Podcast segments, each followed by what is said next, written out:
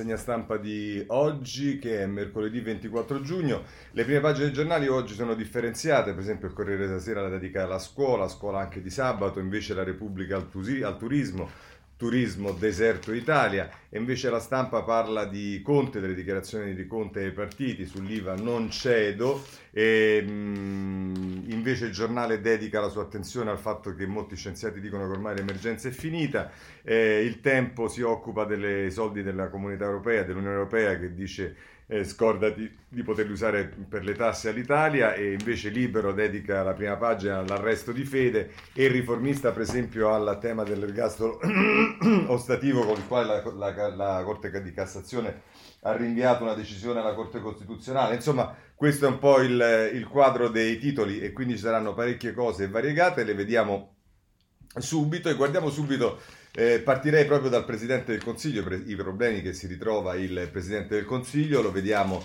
eh, a pagina 4 sul eh, Corriere della Sera, chiudere i dossier, il PD preme, Conte insiste, l'IVA è da eh, tagliare, Zingaretti incalza e Renzi... Eh, io facevo il Premier eh, a un altro stile, incontro senza esito sul decreto legge semplificazioni, poi il rinvio a domani nel taglio basso della pagina 3-4 del Corriere della Sera c'è un'intervista di Lorenzo Salvia a Luigi Marattin e tra l'altro dice Salvia eh, Marattin Italia Viva abbassare l'IVA ha senso oppure no? E dice Marattin abbassare le tasse in Italia ha sempre senso ma la domanda giusta è date le risorse scarse la situazione è quella la prima tassa da abbassare? Per noi la priorità è ridurre la tassazione sul lavoro, sia dipendente che autonomo. E domanda ancora Salvia, ma è possibile un intervento subito ma temporaneo che tagli l'IVA solo nella seconda parte del 2020? E ancora Marattini risponde, al momento le risorse disponibili per il 2020 sono pari a 800 milioni di euro e li stimo e li stiamo spendendo nella conversione del decreto rilancio. Per fare altro serve uno scostamento di bilancio, ma nessuno ha ancora proposto di inserire una decina di miliardi di significativo taglio dell'IVA. Allora, se non l'IVA, meglio tagliare l'IRPEF, l'imposta sul reddito o le tasse sul lavoro? Domanda Salvia, risponde Marattin. L'IRPEF è vecchia, piena di buchi, iniqua, complicata, troppo progressiva laddove non dovrebbe esserlo, cioè ai livelli di reddito medio-bassi. Noi abbiamo una priorità per rifarla da capo per creare un sistema di tassazione sul reddito nuovo, più leggero e immensamente più semplice. Solo riducendo le tasse di chi lavora e produce l'Italia può mettersi eh, a correre. Questo tra l'altro Marattin sul Corriere della Sera nella pagina eh, 4 che poi eh, anche nella pagina 5 ci sta Francesco Verderami che parla dei malumori nei partiti contro lo stallo del Premier, ma sul tavolo è pronto il nuovo giro di nomine e Verderami lascia intendere che eh, queste potrebbero placare diciamo, i malumori all'interno della maggioranza. Se andiamo sulla stampa, pagina 4, anche qui abbiamo ehm, l'articolo di, eh, ehm, di Ilario Lombardo sull'IVA non cedo, tagliamo per i consumi, Conte sfida i partiti della sua maggioranza e la senatrice eh, Ricciardi, Riccardi lascia e quindi i numeri in bilico al Senato, ma questo lo vedremo, lo vedremo dopo. Questo è quello che ci dice il, la stampa, così la mette la stampa a pagina 4. Ora, senza che facciamo troppe scorribande sui giornali, eh, vediamo adesso magari il giornale i giornali dell'opposizione, chiamiamoli così, per esempio il giornale nelle pagine 6 e 7 la mette così, ora Di Maio sfida Giuseppi, codice degli appalti, stop di tre anni, il ministro rilancia un vecchio pallino del centrodestra e spacca la maggioranza. Decreto legge semplificazioni è stato rinviato, indovinate un po', anche questo è stato rinviato. E poi eh, nella pagina invece 7 del giornale c'è il, l'articolo di Giuseppe Marino, la giornata, Conte perde pezzi al Senato e prende tempo su autostrade, ma ci torneremo poi su, su autostrade, via una grillina, maggioranza in bilico, concessioni, il Premier fissa le condizioni, Movimento 5 Stelle, no ai Benetton. Eh, questo è quello che ci dice il giornale. Eh, libero, diciamo, la mette, ehm, la mette, ci arriviamo, scusate un attimo, ehm, la mette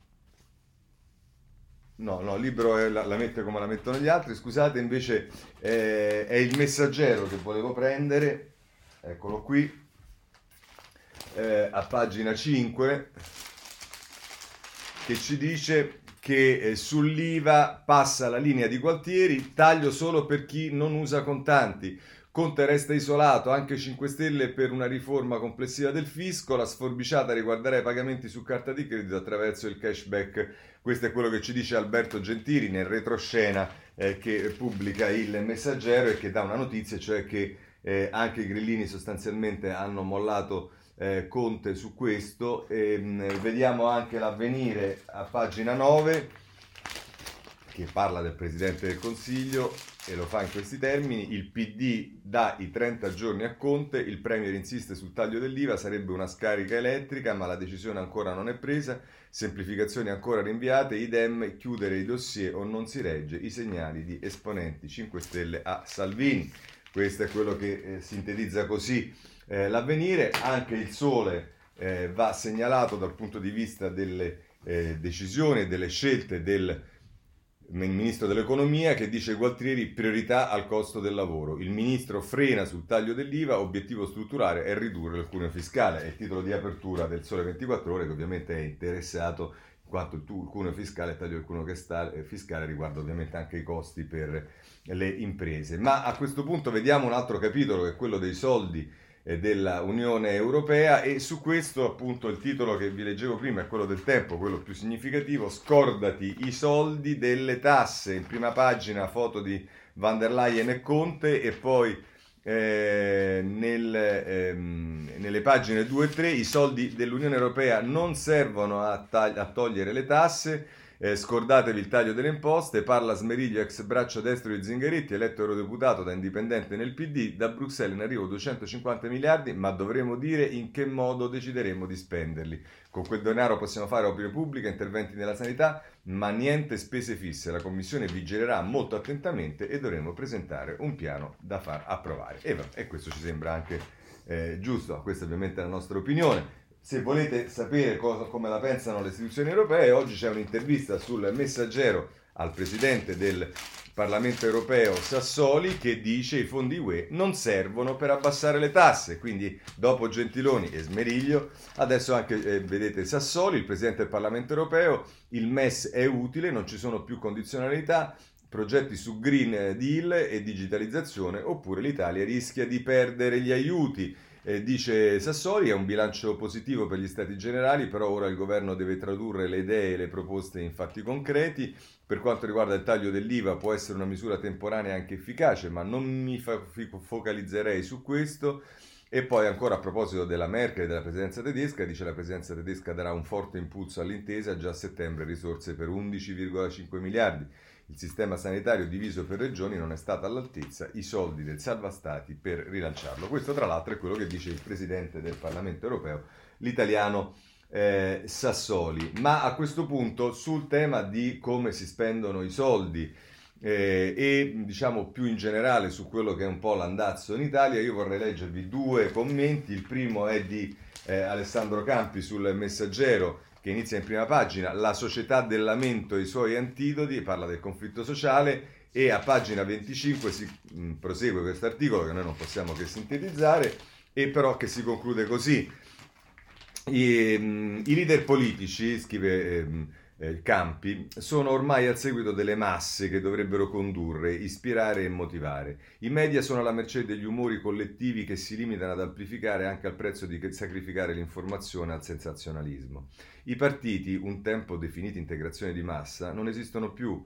Se prima erano piglia tutti in termini sociali ed elettorali, oggi al massimo si limitano ad arraffare le risorse pubbliche che li tengono in vita e a contendersi votanti che cambiano idea ogni turno elettorale.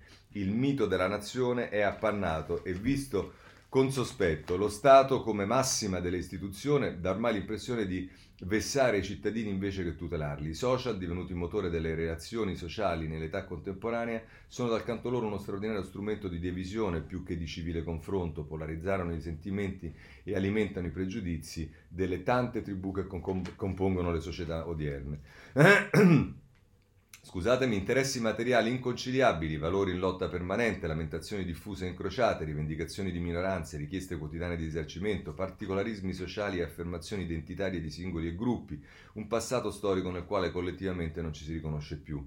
Ciò che drammaticamente manca è esattamente la comprensione o composizione, la compensazione o composizione tra ciò che divide, il bilanciamento o compromesso, la conciliazione che sola rende possibile la convivenza.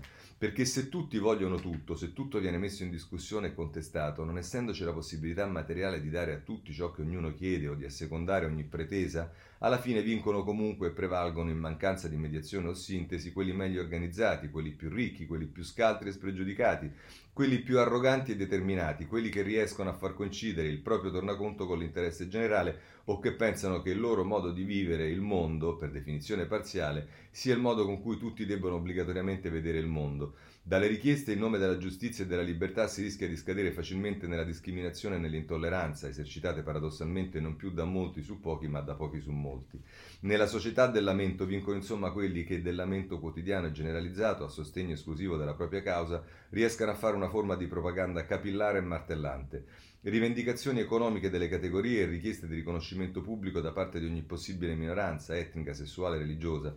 Sembra aspettarci, tra sensi di colpa spesso indotti e paure collettive sempre sul punto di esplodere, una conflittualità endemica e diffusa, molecolare e pervasiva, che per il futuro delle nostre società e dei nostri sistemi politici non promette nulla di buono. Questo campi sul messaggero. Ma a questo punto, a proposito eh, del, di che cosa servirebbe effettivamente delle risorse, come spendere le risorse che eh, ci arriveranno in particolare dall'Europa, è, Elsa Fornero che oggi scrive sulla stampa in prima pagina il tesoretto e la politica delle parole ed è un'analisi che poi prosegue a pagina 5 e, e scrive eh, tra l'altro Elsa Fornero eh, dice la ricetta per stimolare la ripresa nel breve termine e assicurare la crescita dell'economia nel medio e lungo è, pro, è, è, presto scritta ma certo di non facile realizzazione anche per la macchinosità e l'inefficienza di buona parte dell'amministrazione pubblica. La parola chiave è investimento, cioè la destinazione di gran parte, se non di tutte, le nuove risorse per, prese a prestito ad aumenti di capitale fisico eh, infrastrutture, innovazione tecnologica, revisione del sistema sanitario, transizione verso un'economia più verde e un sistema produttivo più sicuro anche dal punto di vista di una possibile, non voglia il cielo, nuova ondata di contagi e investimenti in capitale umano attraverso l'istruzione, la formazione professionale anche nel corso della vita lavorativa, l'apprendistato e l'alternanza scuola-lavoro. Gli investimenti come consumi fanno parte della domanda nel breve periodo, ma, diversamente dai consumi, accrescono e migliorano la capacità di produrre reddito nel medio termine, consentendo un aumento del reddito prodotto da ciascun lavoratore in un dato periodo, la produttività, ossia la variabile che più manca nelle performance dell'economia italiana nell'ultimo ventennio. Questo tra l'altro è quello che dice la Fornero, cioè i soldi vanno utilizzati per investimenti.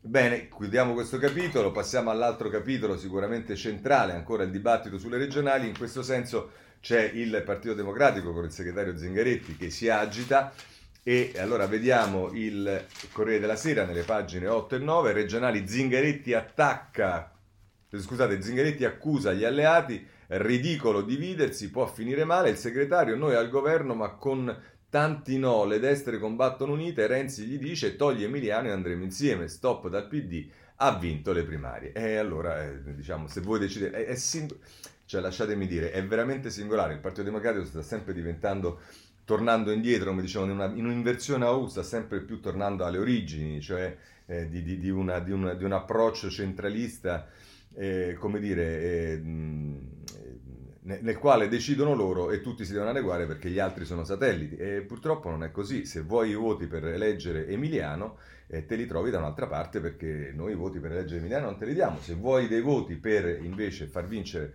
magari la coalizione di eh, centrosinistra troviamo un altro candidato e magari in Emilia, come in altro punto, i candidati si scelgono insieme, cioè non è che li sceglie il Partito Democratico e gli altri devono dire sì signore, perché questo accadeva nella Russia di Stalin, necessariamente non può accadere eh, in Italia. Chiusa la parentesi, ehm, per quanto riguarda invece il, il centrodestra, segnalo nel taglio basso un'intervista di, a questo era Tommaso Labate che firmava l'articolo sulle, sul PD, invece nel taglio basso c'è Antonio Polito che fa un ritratto del candidato del centrodestra Caldoro che dice si intitola Dalla fedeltà a Craxi agli sgambetti di Demita, la terza vita di Caldoro che è per l'ennesima volta candidato in, eh, in eh, Campania. Se poi volete vedere quali sono le sfide del centrosinistra eh, con le varie candidature, cioè le, le sfide tra centrodestra, centrosinistra e grillini nelle varie regioni, c'è uno specchietto nella pagina 9 della Corriere della Sera che poi nel eh, taglio basso c'è una intervista di Zaia ehm, a Cesare Zapperi e vediamo che non è che nel centro-destra le cose vadano molto meglio. Il partito di Meloni non sostiene l'autonomia, deve firmare un impegno. Zaia, voler bene al paese non significa solo sventolare il tricolore. Va bene, questo è quello che ci dice il Corriere della Sera, ma ovviamente questo tema è affrontato un po' eh, da tutti. Se volete sapere il tema, per esempio, tutti hanno messo in, in relazione, diciamo, in, in, hanno messo in vista, hanno messo eh, sì, insomma, davanti a tutti la, la candidatura giustamente di, Sal, di, Scalfarotto in Puglia ehm, contro anche Emiliano e Fitto, ma eh, se volete sapere invece che cosa succede in Liguria basta che andate eh, a pagina 3 del, del ehm, della Repubblica c'è Matteo Macor che firma il caso, in Liguria divisi anche i Dem, in bilico il patto con il Movimento 5 Stelle, da una parte il centrodestra Giovanni Toti, governatore ricandidato fresco, eccetera, eccetera, ehm, e, e, e, e si dice... Eh, Ecco qua, comunque cinque anni fa eh, il via libera dalla vittoria di Toti, dalla forzista, eh, allora forzista, oggi nel cono d'ombra leghista, era stata la prima prova generale di scissione del PD con, con Ferrati, si ricorda tutto quello che è successo. E, ehm, e insomma, questo è quello che sta eh, succedendo in Liguria e ce lo dice la eh, Repubblica, dove anche lì c'è eh, diciamo una decisione che non è concordata con gli altri alleati e qualcuno pretende che uno dica sì signore, non funziona così, ricordiamolo. Eh, sempre, ma eh, chiudiamo con il tempo per sapere che cosa eh, succede nel centrodestra, ce lo dice a pagina 5. Eh, ora serve l'intesa nel Lazio, il centrodestra le prese con le candidature nei comuni, caos e faide interne a Terracina. Lunedì accordo su regioni e capoluoghi, adesso la partita si sposta a livello locale, ecco le posizioni di Forza Italia, Lega e Fratelli d'Italia. Insomma, quello che viene stato, stato fatto eh, come dire, presentare come un, un, accordo che sicuramente riguarda le regioni, ha sbloccato il tema delle regioni, poi come vediamo a livello territoriale, l'abbiamo visto in altre occasioni, eh, crea ancora eh, parecchi problemi. Ma a questo punto io andrei dritto a vedere i partiti e la parte del leone la fanno i 5 Stelle ancora oggi nel dibattito sui, nelle, nelle, cose sui giornali. Vediamo il Corriere della Sera pagina 6, un'intera pagina, altri due AD nel movimento, maggioranza a rischio in Senato, Palazzo Madama, Riccardi alla Lega, via una deputata, di Casal- eh, una deputata Casaleggio contro Grillo, sul leader decidano gli iscritti. E questo è... Eh, tra l'altro si dà, si dà, informazione che nelle comunali la Pomigliano di Di Maio, laboratorio dell'asse col Partito Democratico. Mamma mia, ragazzi. Va bene, questa è eh, la notizia che ci dà eh, Emanuele Buzzi sul Corriere della Sera che dice anche che a proposito dei rimborsi all'orizzonte nuove espulsioni, 10 casi sotto la lente, di cui 6 particolarmente critici. Sì, se tra quelli che se ne vanno ci aggiungiamo quelli che espellono, il rischio è veramente che non ci sta più la maggioranza, ma per un fatto proprio numerico più che politico. E, ehm, la stampa, la stampa pure, come sapete, è particolarmente sensibile al, al, um, al tema dei 5 Stelle. Casaleggio lancia la sfida a Grillo, ora ci vuole un leader e va votato. Cresce la tensione tra il figlio del cofondatore del movimento e il comico, i parlamentari divisi sulle regole, il compromesso potrebbe essere un comitato di garanti senza big che organizzi un congresso da tenersi eh, ad ottobre. Questo è quello che ci dice eh, la stampa al Movimento dei 5 Stelle, ma del Movimento 5 Stelle si occupa anche il Messaggero, lo fa a pagina 7. Ed eccolo qui, Movimento 5 Stelle in frantumi, altri due AD al Senato rosso-giallo in bilico, alla Camera lascia Ermellina, a Palazzo Madama Riccardi, eh, che passa con il carroccio, Cassareggio schiaffo a Grillo e assist a Dibba. Sul capo politico decidere, eh, devono decidere gli iscritti.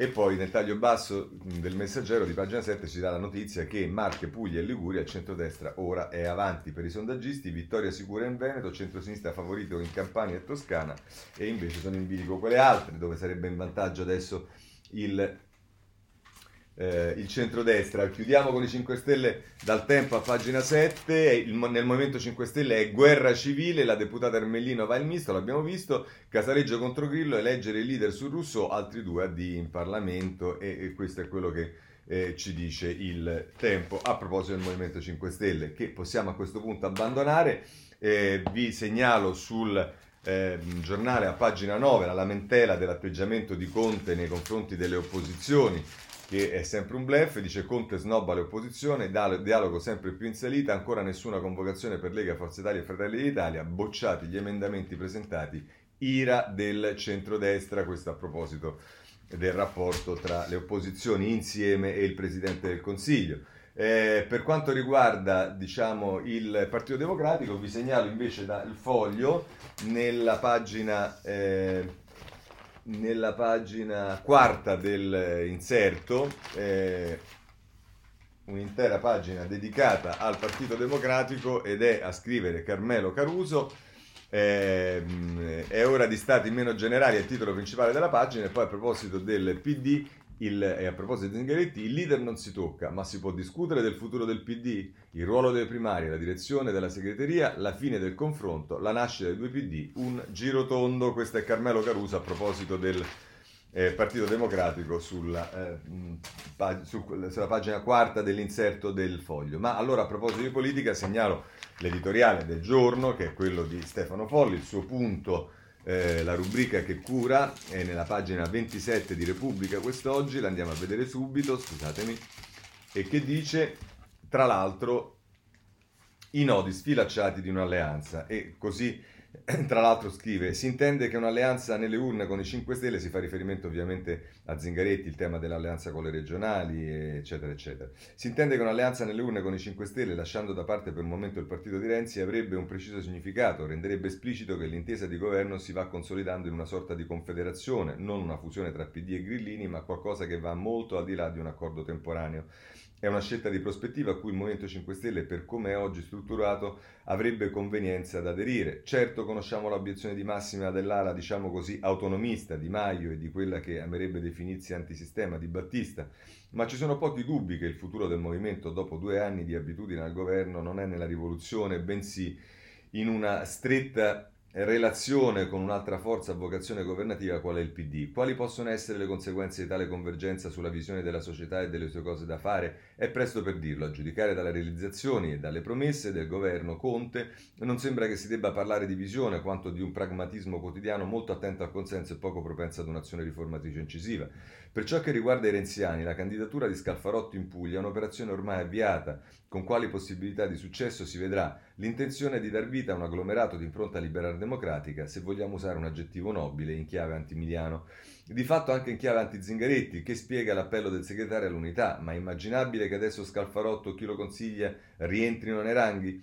Se c'è una logica, la risposta non può essere che negativa, soprattutto considerando che dal risultato complessivo delle elezioni regionali si capirà se il vertice del PD riunito intorno a Zingaretti ha un futuro, ovvero se è destinato a lasciare il terreno di gioco a un nuovo gruppo dirigente di cui per ora si intravedono appena i contorni. Ma in quel caso non sarebbe il PD come lo abbiamo conosciuto in questi anni, ossia una formazione del 20% che pensa di arrivare intorno al 35-37% attraverso l'integrazione con i 5 Stelle. Sarebbe un soggetto diverso, forse su presupposti anche culturali differenti e più nettamente riformatori. Sì, aspetta il cielo, diceva quello. Eh, va bene, questo è, è Folli. Eh, diciamo che questi riformisti dentro il PD, francamente, hanno perso la voce, chissà, eh, usciranno fuori prima o poi. Eh, segnalo su un tema, quello delle nazionalizzazioni, eh, Libero che giustamente a pagina 7 mette in evidenza eh, nazionalizzazioni, la coppia Grillo-Conte è peggio di Marx e Lenin, da team autostrade fino a Ilva e banche, Beppe e Giuseppe vogliono mettere la mano pubblica ovunque e togliere fondi alle scuole private, Fausto Carioti sul Libero eh, che eh, parla di questo. Ma occupiamoci di un altro argomento che è quello invece eh, del Decreto sicurezza, non c'è molto oggi, ci sono due cose che voglio leggervi, una è Goffredo Buccini sul Corriere della Sera, un bellissimo eh, articolo che ovviamente non ho il tempo di eh, leggere eh, integralmente, ma a pagina 28 scrive e conclude eh, un, un, um, articolo che si intitola Accoglienza e sicurezza, questa è la vera riforma, strutture da quadruplicare togliendo ai sindaci il peso dell'impopolarità, però gli irregolari non possono continuare a bivaccare nelle nostre città. E tra l'altro dice Buccini per riformare quei decreti converrebbe partire dal territorio, cioè proprio dove Salvini ha fallito. E se ha fallito è perché ha depotenziato gli SPRAR, l'accoglienza di secondo livello basata sui piccoli eh, numeri facili da integrare. Il sistema aveva già una sua debolezza intrinseca, reggendosi sui comuni, era facoltativo con la conseguenza che solo 2000, 2000 amministrazioni su 8000 vi avevano aderito, rendendo gli SPRAR fragili e insufficienti. La, pre- la prima vera riforma è prevedere SPRAR obbligatori, quadruplicandoli, togliendoli ai sindaci il peso dell'impopolarità che l'accoglienza può comportare e incentivando le comunità con opportune compensazioni. Al tempo stesso i migranti non possono continuare a bivaccare nei ghetti delle nostre città. Chi non ha titolo per stare tra noi deve essere contenuto in strutture dignitose ma sicure, i CIE, come si vogliono chiamare, centri dove gli irregolari resistono, restino fino all'eventuale rimpatrio, sono pochi. Vanno riorganizzati in misura di uno per regione, come sosteneva Marco Minniti nella sua stagione al Viminale, mantenendo per ora il variato il periodo di massimo trattenimento. La protezione umanitaria era il cerotto con cui coprire chiunque non avesse diritto ad altre forme di protezione ed è stata di certo abusata. Non si tratta solo di ripescarla con un nome diverso, ma di darle paletti che ne evitino l'abuso. Gli italiani devono percepire insomma una via intermedia tra la posizione di cuore e quella di pancia, come osserva Alessandro Rosina in un dossier della Fondazione Moressa, e questa è la via della ragione, lo scenario di testa. Trovato un equilibrio visibile tra solidarietà e sicurezza, una riforma di sistema deve sciogliere infine l'equivoco su cui da 30 anni si è avviato il dibattito, confondendo le figure dei profughi e dei cosiddetti migranti economici. I primi dobbiamo salvarli per restare umani, salvo redistribuirli. Ehm, dei secondi abbiamo bisogno per restare competitivi svitandoci dall'immagine dei barconi, abbandonando la guerra alle ONG, andando a cercare in Africa accordi bilaterali che sostengano il futuro di chi viene rimandato indietro e promuovono la competenza di chi ha tol- titolo per partire. La fine del proibizionismo segnò il tramonto eh, in America, non è difficile spiegare agli italiani cosa ha occorra davvero per battere i contrabbandieri di uomini nel Mediterraneo, basta il coraggio di dirlo. Questo è sul eh, Corriere della Sera eh, Buccini e se volete a proposito invece eh, di, eh, scusate sbagliato il giornale, a proposito eh, di... Ehm,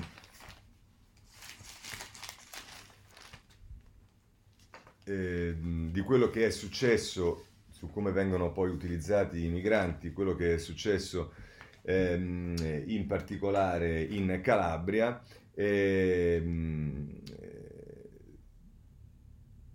diciamo, Adamantea per l'esattezza, è Serra che scrive sulla Repubblica, senza retorica e per la sola evidenza dei fatti, va detto che qualcosa deve essere proprio successo negli ultimi 20-30 anni perché non ci si accorgesse di niente o ci accorgessimo di molto poco e solo sporadicamente.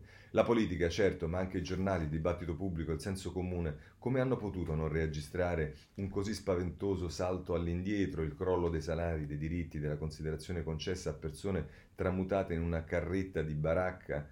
Una carrettata di braccia da caricare e scaricare su furgoni scassati, da picchiare se rovesciano una cassetta di frutta, da far dormire tra di loro i rifiuti? Va bene il disarmo della sinistra e della sua cultura, ma anche ammesso che la sinistra sprofondi all'inferno come, sogniamo, come sognano da secoli gli sfruttatori e i prepotenti, come può essere che un paese europeo dotato di costituzioni, leggi, un senso comune apparentemente civilizzato contenga un abominio come questo senza che mezzo anticorpo, mezza rivolta di coscienza, mezza scomunica faccia salire la febbre? E questo è eh, per l'appunto eh, Michele Serra sui braccianti di Amaltea e lo scandalo che è emerso eh, nei, giorni, nei, giorni, scorsi con anche le inchieste su questo. Eh, andiamo avanti e parliamo di giustizia allora e allora vediamo, ehm, intanto segnalo dal giornale eh, a pagina 10 eh,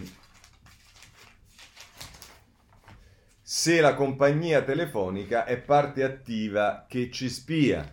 Il PM del caso Palamara ha imposto a Vodafone di bloccare le sue chiamate per incolcare il Trojan. È quello che ci scrive Antonio Montoleone già sulla eh, prima pagina del ehm, giornale e dice scopriremo col tempo se Luca Palamara è davvero un corrotto che ha servito la sua funzione da membro del CSM in cambio di favori e utilità oppure se quella, eh, se quella tra Luca Palamara e l'imprenditore Fabrizio Centofanti era un'amicizia contrassegnata da generosità di più danaro eh, più danarosa tra i due. Di certo l'inchiesta della Procura di Perugia eh, che eh, indagando su un presunto sistema corruttivo che nascerebbe in Sicilia, scoperchiato e messo a nudo il meccanismo di funzionamento dell'organo di autogoverno della magistratura italiana, è destinato a segnare uno spartiacque anche nella delicata e spinosa materia delle intercettazioni. E, poi si fanno tutta una serie di premesse, ma insomma eh, quello che eh, eh, si sospetta è che eh, ci sia qualcosa che non ha funzionato nella compagnia che ha garantito, eh, cioè Vodafone, le intercettazioni. Andiamo avanti perché eh, su che cosa intende fare Bonafede rispetto ai problemi della giustizia eh, voglio segnalare il Corriere della Sera a pagina 6 nel taglio basso, Bonafede il caso Palamara non riguarda una persona, il guardasigilli, emerso un sistema, le istituzioni devono reagire e vede il CSM sulla riforma, è quello che ci dice eh, il Corriere della Sera, ma eh, volendo possiamo andare anche su Libero a pagina 3 che la mette così, arrest- eh, no scusate, libero, ecco no no, la pagina 2, volano stracci di toga, i giudici si perseguitano da soli, non accettano i verdetti del CSM, che cosa dice Stefano Re a pagina 2 di libero? Dopo il caso Palamare i magistrati sconfitti nella corsa alla Procura di Roma contestano la decisione dei colleghi e ricorrono al TAR contro la nomina eh, di eh, Prestipino, questo è quello che ci dice eh, il eh, libro che avevamo già visto accennato nei giorni scorsi ma se volete sapere come la pensa un esponente a proposito di riformismo del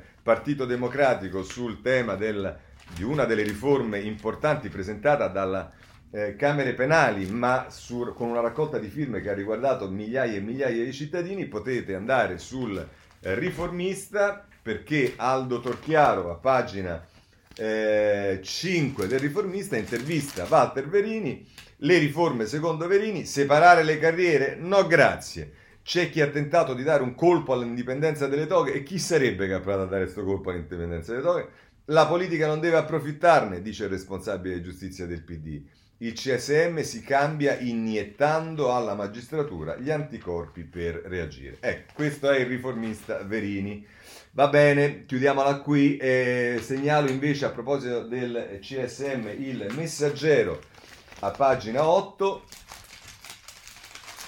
che ci dice CSM si apre un altro fronte, Viola e Creazzo ricorrono, ricorrono contro la nomina di Prestipino, è quello che abbiamo già visto sul Libero e che il Messaggero, essendo un giornale romano, ovviamente non può che eh, metterlo in evidenza. Voglio segnalarvi a proposito di giustizia un interessantissimo ehm, eh, intervento di eh, Fiandaca sul e Andrea Merlo, Giovanni Fiandaca Andrea Merlo sul foglio nell'ultima pagina, pagina 4, riformare, abolire, c'è una terza via per il reato fantasma- fantasmatico dell'abuso d'ufficio e tra l'altro dicono così stando le cose se mutasse la cultura di fondo della maggioranza dei pubblici ministeri e dei giudici potremmo forse anche lasciare l'abuso d'ufficio nella veste normativa attuale. Potrebbe essere sufficiente non coltivare le notizie di reato più labili e incerte, limitare le indagini ai casi di condotta illegittima evidente sin dall'inizio e soprattutto recuperare quell'orientamento interpretativo manifestatosi subito dopo la riforma del 97 e poi abbandonato, che in conformità alle indicazioni del legislatore circoscriveva la punibilità ai soli casi in cui l'abuso nascesse dalla inosservanza di precise disposizioni legislative o regolamentari disciplinanti il, lo stesso sostanziale, l'assetto sostanziale degli interessi in gioco. Ma Concludono, verosimilmente, pretendere inversioni di tendenza motivate da sopravvenuto, per dir così, ravvedimento ermeneutico a vantaggio di un più equilibrato rapporto tra i poteri e un più efficace funzionamento della pubblica amministrazione è a tutt'oggi illusorio, equivarrebbe a rinunciare all'uso dello strumento penale per scopi di moralizzazione collettiva. Siamo pronti per questo recupero di democrazia liberale? Eh sì, ha ragione Fiandaga, siamo pronti, una bella domanda, direi che proprio è complicato. Ma invece, per concludere con il capitolo su giustizia, e con un'importante decisione presa dalla Cassazione, prendo l'editoriale in prima pagina del riformista di Piero Sansonetti, la parola alla consulta, ergastolo stativo, la Cassazione lo contesta. Scomparirà, l'avevamo già data ieri la notizia, ma oggi scrive Sansonetti, forse l'ergastolo stativo, uno degli orrori del nostro sistema carcerario, sta per scomparire. Nonostante il clima di piombo che incombe in Italia ormai da anni, grazie alla leadership che il giustizialismo si è guadagnata nei partiti, nei giornali e soprattutto nella magistratura, eppure è proprio la magistratura a sollevare il coperchio. La Corte di Cassazione ha dichiarato non infondato il ricorso di un detenuto all'ergastolo stativo che chiede la liberazione anticipata dopo 30 anni in cella, sebbene non abbia mai collaborato con la magistratura. Le norme che regolano il regime ostativo dicono che mai e poi mai può godere di benefici penitenziari il detenuto, specialmente se condannato per mafia, che non si sia pentito e non abbia collaborato denunciando dei complici. Il detenuto che ha fatto ricorso ha sostenuto che questo è un ricatto e che non è costituzionale. La Cassazione non gli ha dato torto e ha rimesso la questione della, alla consulta che si pronuncerà probabilmente abbastanza presto. È quasi certo che la consulta si pronuncerà a favore del detenuto, visto che in ottobre aveva dato ragione a un altro detenuto che lamentava, ma lamentava la mancanza di permessi premi in assenza di pentimento. La consulta aveva detto è incostituzionale non concederglieli. Dovrebbe essere pacifico che ora estenderà la sua decisione alla scarcerazione e che in questo modo porrà Fine all'ergastolo stativo. Con l'ergastolo in realtà esiste di fatto già una sentenza della Corte Costituzionale del 1974. Diceva l'ergastolo è legittimo perché esiste la possibilità di sospenderlo con il regime dei premi. Cioè è legittimo perché non è ergastolo, ma allora non esistevano ancora le leggi speciali che produssero il regime ostativo. Questo è Sansonetti e con questo chiudiamo eh, il capitolo giustizia, che però rimane aperto con un altro capitolo, che è quello che riguarda la questione di Bibbiano. Si è arrivati a conclusione delle indagini, ce lo dice il Corriere della Sera a pagina 23. I bimbi tolti ai genitori in Valdelsa, a giudizio 24. Il caso affidi a Bibbiano le richieste del PM tra gli imputati l'ex capo dei servizi sociali e i psicoterapeuti e eh, questo è quello che ci dice il Corriere della Sera, se volete saperne chiaramente con una taglio un po' più, diciamo, eh, meno asettico, prendete il giornale a pagina 11 che così titola Violenze sui bambini di Bibbiano, processate il sindaco Dem. A Carletti contestate abuso d'ufficio e falso ideologico, chiesto il rinvio a giudizio per altri 23 indagati. E Chiara Giannini scrive così sul giornale e va sempre ricordato che appunto abbiamo letto adesso il pezzo sul eh, sul foglio di Fiandaca sul tema dell'abuso d'ufficio, ecco questo è uno eh, dei reati, oltre al falso ideologico, che vengono contestati al sindaco di Bibbiano che l'ha portato al linciaggio quando c'è stata tutta l'inchiesta e che dal punto di vista però del merito dell'inchiesta, cioè di quello che è accaduto sui bambini e che ovviamente dovrà essere verificato anche dal tribunale che dovrà decidere non c'entra praticamente nulla. Va bene, e, mh, eh, l'altra cosa di cui dobbiamo parlare, anche questa la prendiamo dal giornale milanese per eccellenza, il Corriere della Sera, tangenti per gli appalti del metro, Milano, una dirigente tra i 13 arresti, mane- in manette Bellini dell'ATM e manager dei fornitori, l'ira di Sala, l'azienda, non, eh, noi parte lesa eh, i dati riservati, la ditta nascosta e le pressioni in Mercedes, la doppia vita del funzionario si fa riferimento a questo Paolo Berlini, eh, Bellini che eh, Gianni Santucci fa, ne fa un ritratto sul Corriere della Sera. E poi ci sono le intercettazioni, ovviamente già ci stanno a disposizione le intercettazioni, è Luigi Ferrarella che ne parla a pagina 21, falsificava il cavo, falsifica il cavo, se ne accorgeranno solo se brucia tutta la galleria, le istruzioni date a chi non aveva i requisiti, valigetta per la gara del 2006 sulle frenate. Va bene, questo è quello che eh, ci dice il Corriere della Sera, se volete su questo eh, ci sono, ripeto, tutti gli altri giornali, ma eh, questo ci interessa. E poi per rimanere in tema di giustizia ci sta eh, il caso Fede, che cosa ha fatto Fede? Stava agli arresti domiciliari, è andata a 90 anni a cena con la moglie e se lo sono bevuto, come si dice nel linguaggio, ehm, insomma, nella, nel, sì, insomma, nel linguaggio di quel tipo lì. E, e, allora andiamo sul messaggero a pagina 13, Fede a cena con la me- moglie ma è ai domiciliari. Arrestato, il, giornalista era sul lungomare a Napoli, il suo avvocato assicura in città per curarsi L'ex direttore del TG4 sta scontando una condanna di 4 anni e 7 mesi per il Ruby Bis e c'è un'intervista nel taglio basso a Fede, non sono un evaso, il popolo è con me, un tenente non può decidere la mia vita. Ho avvertito i carabinieri con un Whatsapp che andavo in campagna, è valso il silenzio assenso e poi dice Berlusconi non mi ha ancora chiamato, la sinistra tace per giustizialismo, ma tutto il mondo mi arriva solidarietà. E dice che è partito senza attendere la decisione del magistrato, ha avvisato i carabinieri di segrate solo dopo l'arrivo in campagna. Insomma, Vabbè. Eh, andiamo avanti, chiudiamo il capitolo eh, giustizia. Allora apriamo quello della scuola. Vi dicevo che il Corriere della Sera in particolare dedica le prime tre pagine, oltre all'apertura che vi ho letto, sono la pagina 2 e 3. Ingressi a turno, lezioni brevi, ecco come si tornerà a scuola. Eh, la bozza del Ministero dell'Istruzione, concordata con le regioni, possibilità di ridurre le ore da 45 ai 50 minuti, frequenza anche il sabato, insomma ci sono tutte le cose che possono interessarvi in queste due pagine del Corriere della Sera. Gli istituti avranno ampia autonomia nel gestire gli spazi, potranno sfruttare aree esterne come parchi, teatri, biblioteche, cinema e musei. Vedremo perché sottolineo che questo tema della, eh, come dire... Eh, della, della, dell'autonomia delle, delle, dei dirigenti scolastici di poter decidere, qualcuno lo interpreta come uno scaricabarile, lo vedremo tra poco anche nei commenti che ci sono su questo, ma prima voglio vedere anche la Repubblica che a pagina 8 la mette così, eh, scuola Azzolina decide di non decidere, eccolo qui, lo vedete Michele Bocci, scelgano i presidi come eh, ripartire. Le linee guida del Ministero restano le mascherine, un metro tra gli alunni, sia le lezioni il sabato e le classi potranno essere divise tra gruppi.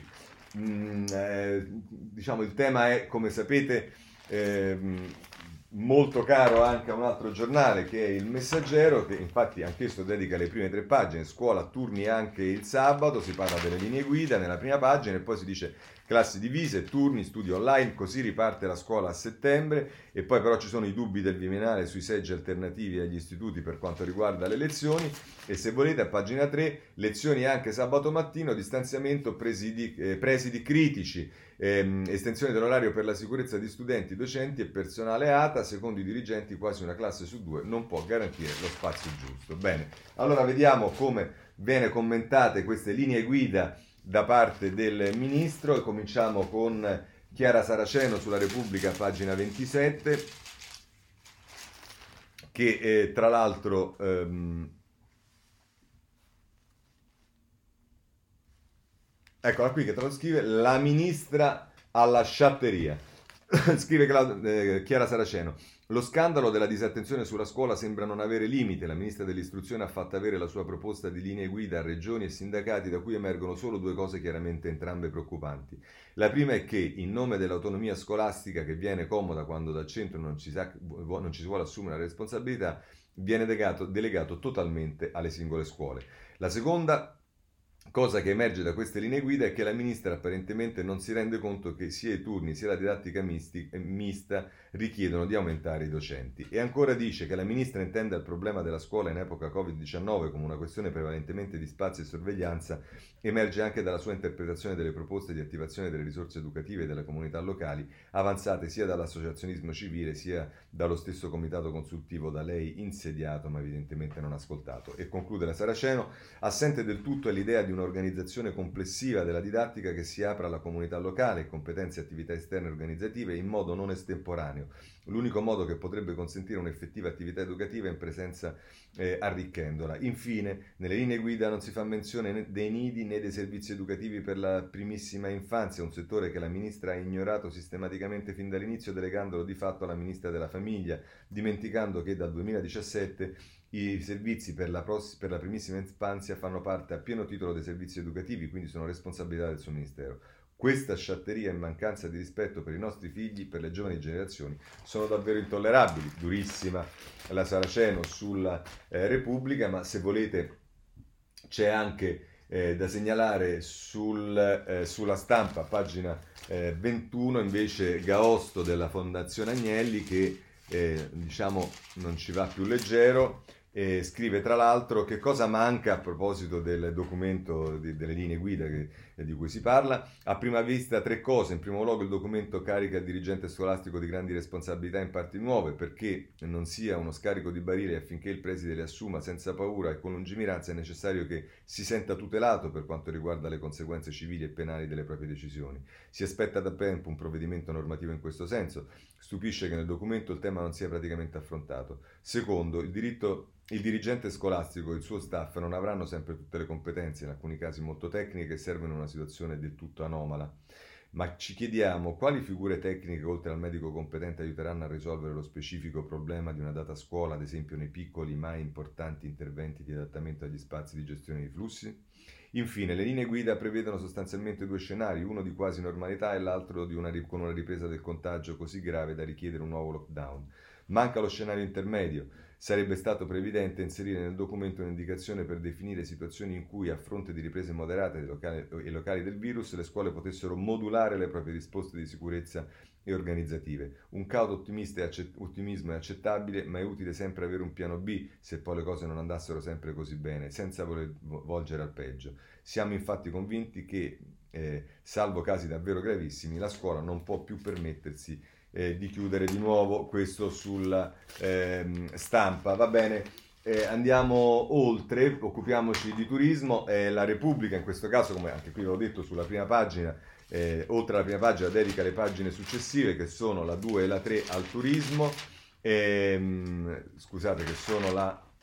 Eh, che sono. Ehm, la 7, ecco, la pagina 7, 6 e 7, l'estate delle città d'arte deserte, perso un turista straniero su due, e questo ci dice Ettore Livini a pagina 6, mentre invece eh, nel taglio basso Filippo Sentinelli, i cinesi non perdono la voglia d'Italia, ma se tutto va bene torneranno ad ottobre. E poi a proposito del governo c'è invece eh, un articolo a pagina 7, Franceschini pensa al rilancio, sgravi contributivi a chi eh, riapre e il giornale mette, a proposito di turismo, mette in evidenza una sgradevole affermazione della compagnia EasyJet riguardo eh, la Calabria, la segnalo perché nella pagina 4 eh, Calabria, mafia e terremoti, poi EasyJet cancella e si scusa, pubblicità shock della compagnia aerea, la presidente Santelli, razzismo, il capo dell'azienda, incontriamoci e vabbè. Eh, magari se ci pensate prima eh, sarebbe anche meglio, non mi riferisco alla Santelli ma al capo di EasyJet. Eh, per quanto riguarda il eh, turismo segnalo due eh, interventi, uno è quello di eh, Gian Antonio Stella sul Corriere della Sera, in prima pagina turismo, lo scatto che serve, eh, al, ehm, che serve e tra l'altro prosegue nella pagina 28 Stella eh, che scrive eh, ci vorrà il coraggio di fare delle scelte, che tipo di turismo vogliamo? Dopo aver via via perso eh, quote mondiali, eh, forse irrecuperabili causa dell'allargamento costante di nuove mete europee, ma più ancora americane o asiatiche, insistiamo con un certo turismo sgangherato che ha devastato migliaia di chilometri di costo, cerchiamo di rammendare il più possibile il nostro territorio unico e bellissimo, cerchiamo di rastrellare ancora più fru- fu- turisti mordi e fugge, croceristi e barbari in canottiera, da riempire con un bugigattolo in città delicate come Venezia per rifarci dei mesi più duri, o proviamo a immaginare finalmente qualcosa di diverso? Ci rassegniamo, addio all'Italia, ai pasticci su biglietti di varie compagnie low cost straniere o chiediamo un po' di rispetto per i nostri turisti e i nostri ospiti? Andiamo avanti col dilagare del nero che nella stessa capitale è arrivato illegalmente a coprire il 31% dei posti letto mettendo in difficoltà gli albergatori in regola? O vogliamo ripristinare la legge che hanno cercato di fare le sindache di Barcellona o Parigi che hanno dichiarato guerra agli abusivi e furbetti dell'intermediazione? L'Europa ci chiede riforme, prenderci... Eh, eh, dignitosamente cura tutti insieme non solo degli eroi invisibili, di quel tesoro paesaggistico, artistico e monumentale del quale siamo spesso immeritatamente eredi. Sarebbe un passo straordinario. Questo Gian Antonio Stella sul Corriere della Sera, mentre se volete a pagina 26 della Repubblica c'è eh, Petrini che si occupa dello stesso argomento, cioè del turismo, e tra l'altro la piccola bellezza, dice Petrini, è questa forse l'occasione giusta per dare una nuova dignità al settore, evitando luoghi comuni e replicabili delle esperienze e guardando da un lato al cliente come ad una persona, non a un numero, dall'altro al territorio e ai suoi abitanti con rispetto e curiosità e non come luoghi eh, e persone da poter consumare e sfruttare in maniera eh, funzionale e acritica. Eh, la ripresa del turismo italiano post pandemia, così come in altri settori, necessita di una sensibilità nuova da parte di tutti che permetta di elaborare strategie per chi viaggia e per chi accoglie.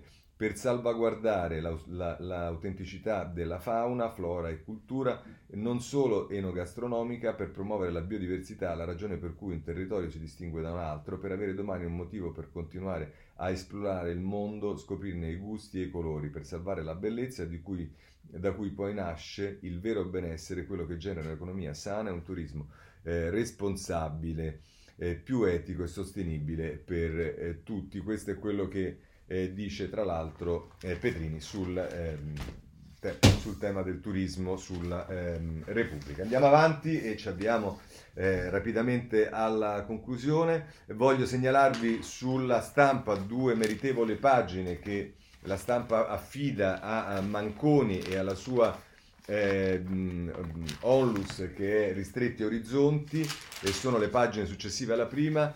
Il titolo è Disabili dimenticate, donne discriminate, viviamo in un paese di diritti negati. La fotografia del rapporto dell'Onlus, a buon diritto, scusate, ho sbagliato io, eh, pochi investimenti nell'istruzione, siamo indietro anche nelle garanzie eh, alla comunità LGBT.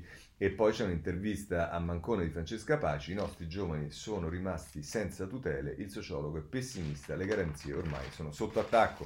Questo sulla eh, stampa. Eh, alcuni capitoli, autostrade, segnalo eh, la Repubblica a pagina 4, scusate, eh, che la, ci dice che ehm, il governo su autostrade, ecco le condizioni, Aspi accetti o è revoca, l'esecutivo vuole chiudere la trattativa prima dell'inaugurazione del ponte di Genova, Di Maio non immagino di ridarle ai Benetton. E allora se volete una cosa più specifica potete andare alla pagina 18 della stampa dove il titolo è il seguente Accordo più vicino tra Atlanti e governo, Benetton sotto il 50%, 3 miliardi per la strategia del Morandi e tariffe giù. La famiglia di Ponzano scenderà nel capitale di Aspi. Eh, da autostrade possiamo spostarci ad e il tema non è molto migliore, anzi sì, è peggiore se possibile perché come ci dice a pagina 17 il messaggero, eh, all'Italia la New Co slitta a luglio, Toto nomine UE, scogli da superare, Patonelli non vogliamo eh, smembrare la compagnia, il tesoro sceglie gli advisor e se volete su questo c'è anche il Sole 24 ore che a pagina eh, eh, scusate che lo prendo che a pagina 6 se non ah no forse 16 ehm, la mette così ehm, All'Italia ha arruolato i nuovi advisor, ma la Newco non è pronta al decollo. De Micheli e Patonelli in audizione non si sono sbilanciati sui tempi. E, va bene, questo è quello che ci dice il Sole 24 Ore. Abbandoniamo ehm, all'Italia e guardiamo un'altra vicenda che riguarda i soldi alle televisioni. L'argomento l'abbiamo visto ieri, ci ritorna oggi la stampa che nel taglio basso di pagina 4 con Michela Tamburrino ci dice il piano per la TV agita la politica, il mercato va regolamentato, il Premier prevede di dirottare 150-200 milioni di canone in più alla RAI eh, Carelli del Movimento 5 Stelle dice non penalizziamo il servizio pubblico con meno pubblicità. Questo è quello che eh, ci dice eh, la stampa. Ehm, rimanendo in tema di, di, di, di diciamo sì, di, stampa, informazione, chiamatelo come volete, c'è eh, da segnalare l'editoriale di eh, Sallusti oggi sul giornale che attacca De Benedetti, che sapete dovrebbe fare un giornale che si chiama Domani, De Benedetti, ieri arresti e tangenti, domani si vedrà, e scrive Alessandro Sallusti.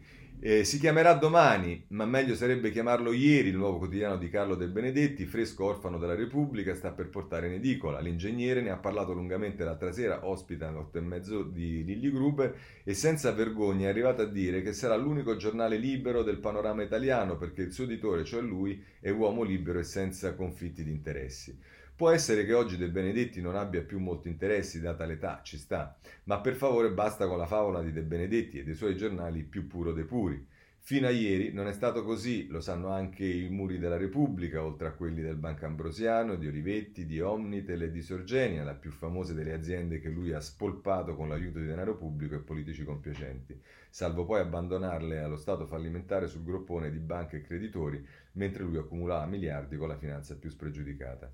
Ma davvero uno squalo simile può essere credibile quando parla del suo rifugio, dal suo rifugio svizzero di voler annullare il divario sociale attraverso l'introduzione di una patrimoniale perpetua o di libertà di stampa perché in questo paese, penso si riferisse all'Italia e non alla Svizzera, mancano editori puri? E insomma, ce l'ha giù pesante eh, Sallusti, mettendo in evidenza indubbiamente non poche contraddizioni.